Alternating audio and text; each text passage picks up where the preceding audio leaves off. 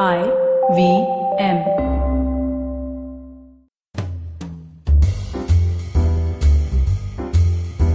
Welcome to Absolutely Right. I'm your host Aditi Surana. I am a graphologist and a high performance coach.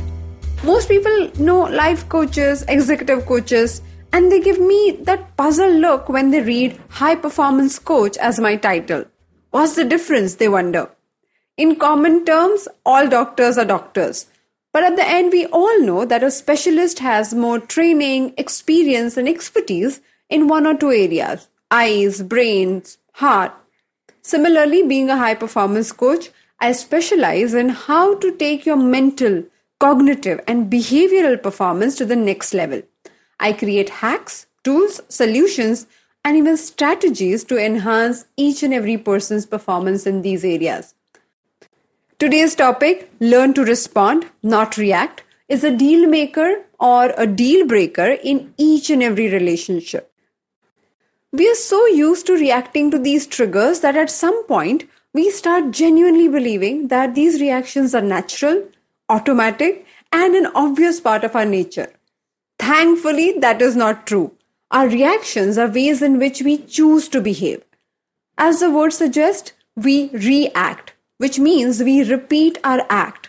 We simply repeat what we have done in the past to deal with the situation at hand. In today's episode, let's discuss what is the difference between reaction and response. How can you possibly think of any response when you're being triggered by something really, utterly irritating? If you're new here, let me fill you in. Absolutely Right Friday episodes are designed to create an actionable change. With every Friday episode, we create a worksheet, or as we call it, Friday Fun Sheet, for you to commit to growth and taking actions. This is a PDF document that you can download from my website, aditisurana.com/podcast. A German-American poet and novelist, Charles Bukowski, said, "We are all museums of fear." Isn't that true? We all carry our personal histories, layers and layers of defenses, numerous triggers, and internal battles everywhere we go. Let's talk about today's first question. What is the difference between reaction and response?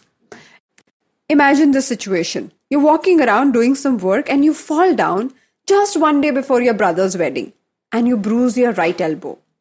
You don't want anybody to notice that you are hurt. In order to avoid all the attention, all the fuss, and "oh my God, what happened to your hand?" kind of questions, you decide to cover it up by wearing an outfit with long sleeves. In your head, you think you're covered, you figured it out, the problem is solved. But you're wrong, my friend. Every time someone walks close to you, you dodge them. Every time someone is about to touch your right elbow, you instinctively move away. Half of your attention while doing anything and everything is on that elbow. But in spite of doing all of this for the entire day, you can't save yourself from your neighbor Sharma Auntie, who affectionately pulls you closer to include you in a picture. Before you realize anything, you scream out of pain, causing a moment of utter silence in the wedding hall, leaving Sharma Auntie and yourself embarrassed with a shocking pale face. Now, just like this, every trigger that causes your emotional reaction has some unresolved, unhealed, unattended wound underneath it. Probably your disapproving and perfectionist father's voice still talks to you every time you're about to make a mistake. Or the painful rejection of your first breakup doesn't allow you to open up to anybody beyond a point. Or the memory of your closest friend humiliating you in college is so strong in your mind that you get upset when any kind of jokes are made on you. We all carry these remote controls to our deepest wounds. Now, when anybody, and most of the time literally anybody, presses that red button, we get upset, aggravated, wired up. We keep justifying how our upsetting behavior is about the other person pressing the button. But having said that, we keep distributing these remotes to our spouse, colleagues, children, or even online trollers with a fake ID. Every time somebody triggers you, you react in the same manner. Trigger, reaction, trigger, reaction. Response, on the other hand, is choosing your behavior. For example, if someone calls you a monkey and walks away, In that scenario, you have multiple choices. You can ignore the comment. You can get upset and angry, be offended and argue. If you're also not sure, you check whether you're a monkey or not, or simply laugh about it. What you'll do in the situation is not dependent on the comment, the trigger, or the person who made the comment, but actually on your choice to respond to the situation. Celebrated Austrian psychiatrist and a Holocaust survivor Viktor Frankl wrote in his famous book, Man's Search for Meaning, when we are no longer able to change a situation, we are challenged to change ourselves. Between stimulus, which is the trigger, and response, there is a space. In that space is our power to choose our response. In our response lies our growth and our freedom. So the next question is, how can you possibly think of response when you're being triggered by utterly irritating thing? You can't. You can't possibly think of an alternate response when you're being triggered in the moment. Like a soldier who can't possibly learn how to build his muscles or use weapons in the middle of a battlefield. He will have to undergo training before or after the battle. Similarly, you will have to do the thinking, or rather practice your alternate responses before or after being triggered in the moment. I know what you're thinking. So Aditi, how does one choose response over reactions? Here is my 4D method to deal with it. First, drop your burning coal. No matter who handed you this piece of burning coal in the past, your choice of still holding it in your hand is burning your fingers. So if you don't want the same results over and over again, then do not use the same method over and over again. Observe what is driving you crazy. What is your trigger moment? Most people are oblivious to their triggers. They keep on repeating their trigger-reaction-consequences loop throughout their life. They do not know why they behave the way they do. They believe their faulty behavior that is not helping them is a part of their unchangeable behavioral pattern. It's not. It's unchangeable because you're unwilling to drop the coal. 2. Dismantle. I look at people as a bundle of many different traits woven together. When I feel thoughts like, oh my God, I can't stand this person. I do not like her at all. I have learned to pause and reflect. What do I mean? I actually consciously ask myself certain questions. What do I exactly mean by I don't like him? Which traits about him are bothering me? What is he or she doing that is making me feel lesser in some way or another? When you learn to dismantle your triggers, they lose hold over you. You have more space between your trigger and your response. Point number 3, daily reflective journaling. Set aside 15 minutes to do handwritten journaling every single day. If you consider yourself a reactive person, or you think you're too sensitive, you lose your temper, you feel upset or keep getting triggered by a specific person, then it is a good time for you to cultivate this new habit of journaling. Try doing this for next 7 days. Respond to this question that I'm going to give you right now every single day for a week. How will you respond to this situation or trigger if it occurs again right now? Let me repeat the question. How will you respond to this situation or trigger if it occurs again right now?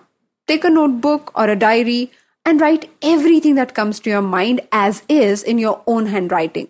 Using handwriting enhances the effectiveness of this process. Do not just think about this question and your response in your mind the way you're doing right now. Don't do that. Physically write your thoughts.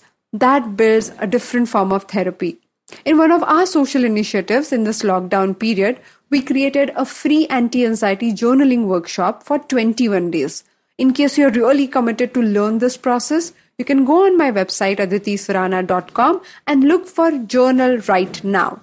It's a free workshop. More than 700 people have gone through it. Point number 4, discover new ways to respond. Now this is an important stage. Do not be limited by your already tried and tested methods of responding, reacting to your existing triggers. As you already know, these solutions are not working for you. Discover new ways. Ask friends, talk to experts, read books, search podcast episodes that can really help you in the relevant issue. create your bank of probable responses. I didn't know humor can be an important aspect of this response mechanism. I remember getting really wired up when someone cracked jokes of certain nature. Most of the time, I took those jokes personally. It took some time for me to realize that I have multiple ways in which I can respond to the situation. That helped me have a great amount of freedom. Create your bank of probable responses. There is no right or wrong way to do this. You'll be surprised how this habit, this small collection, will give you so much freedom. Thank you so much for joining me on this episode of Absolutely Right. I'm keen to know what were your takeaways. What small action will you be taking today to improve something in your life? Do share your experience and send your questions to me on my Instagram handle @AditiSurana. If you like this podcast, then don't forget to check out other interesting podcasts on IVM Network. You can listen to us on the IVM Podcast app or ivmpodcast.com. You can also follow us on our social media. We are @IVM Podcast on Twitter and Instagram. Let's connect on Wednesday. Till then, happy writing! I hope you enjoyed that show. I'd like to thank our sponsors this week, Paytm Money.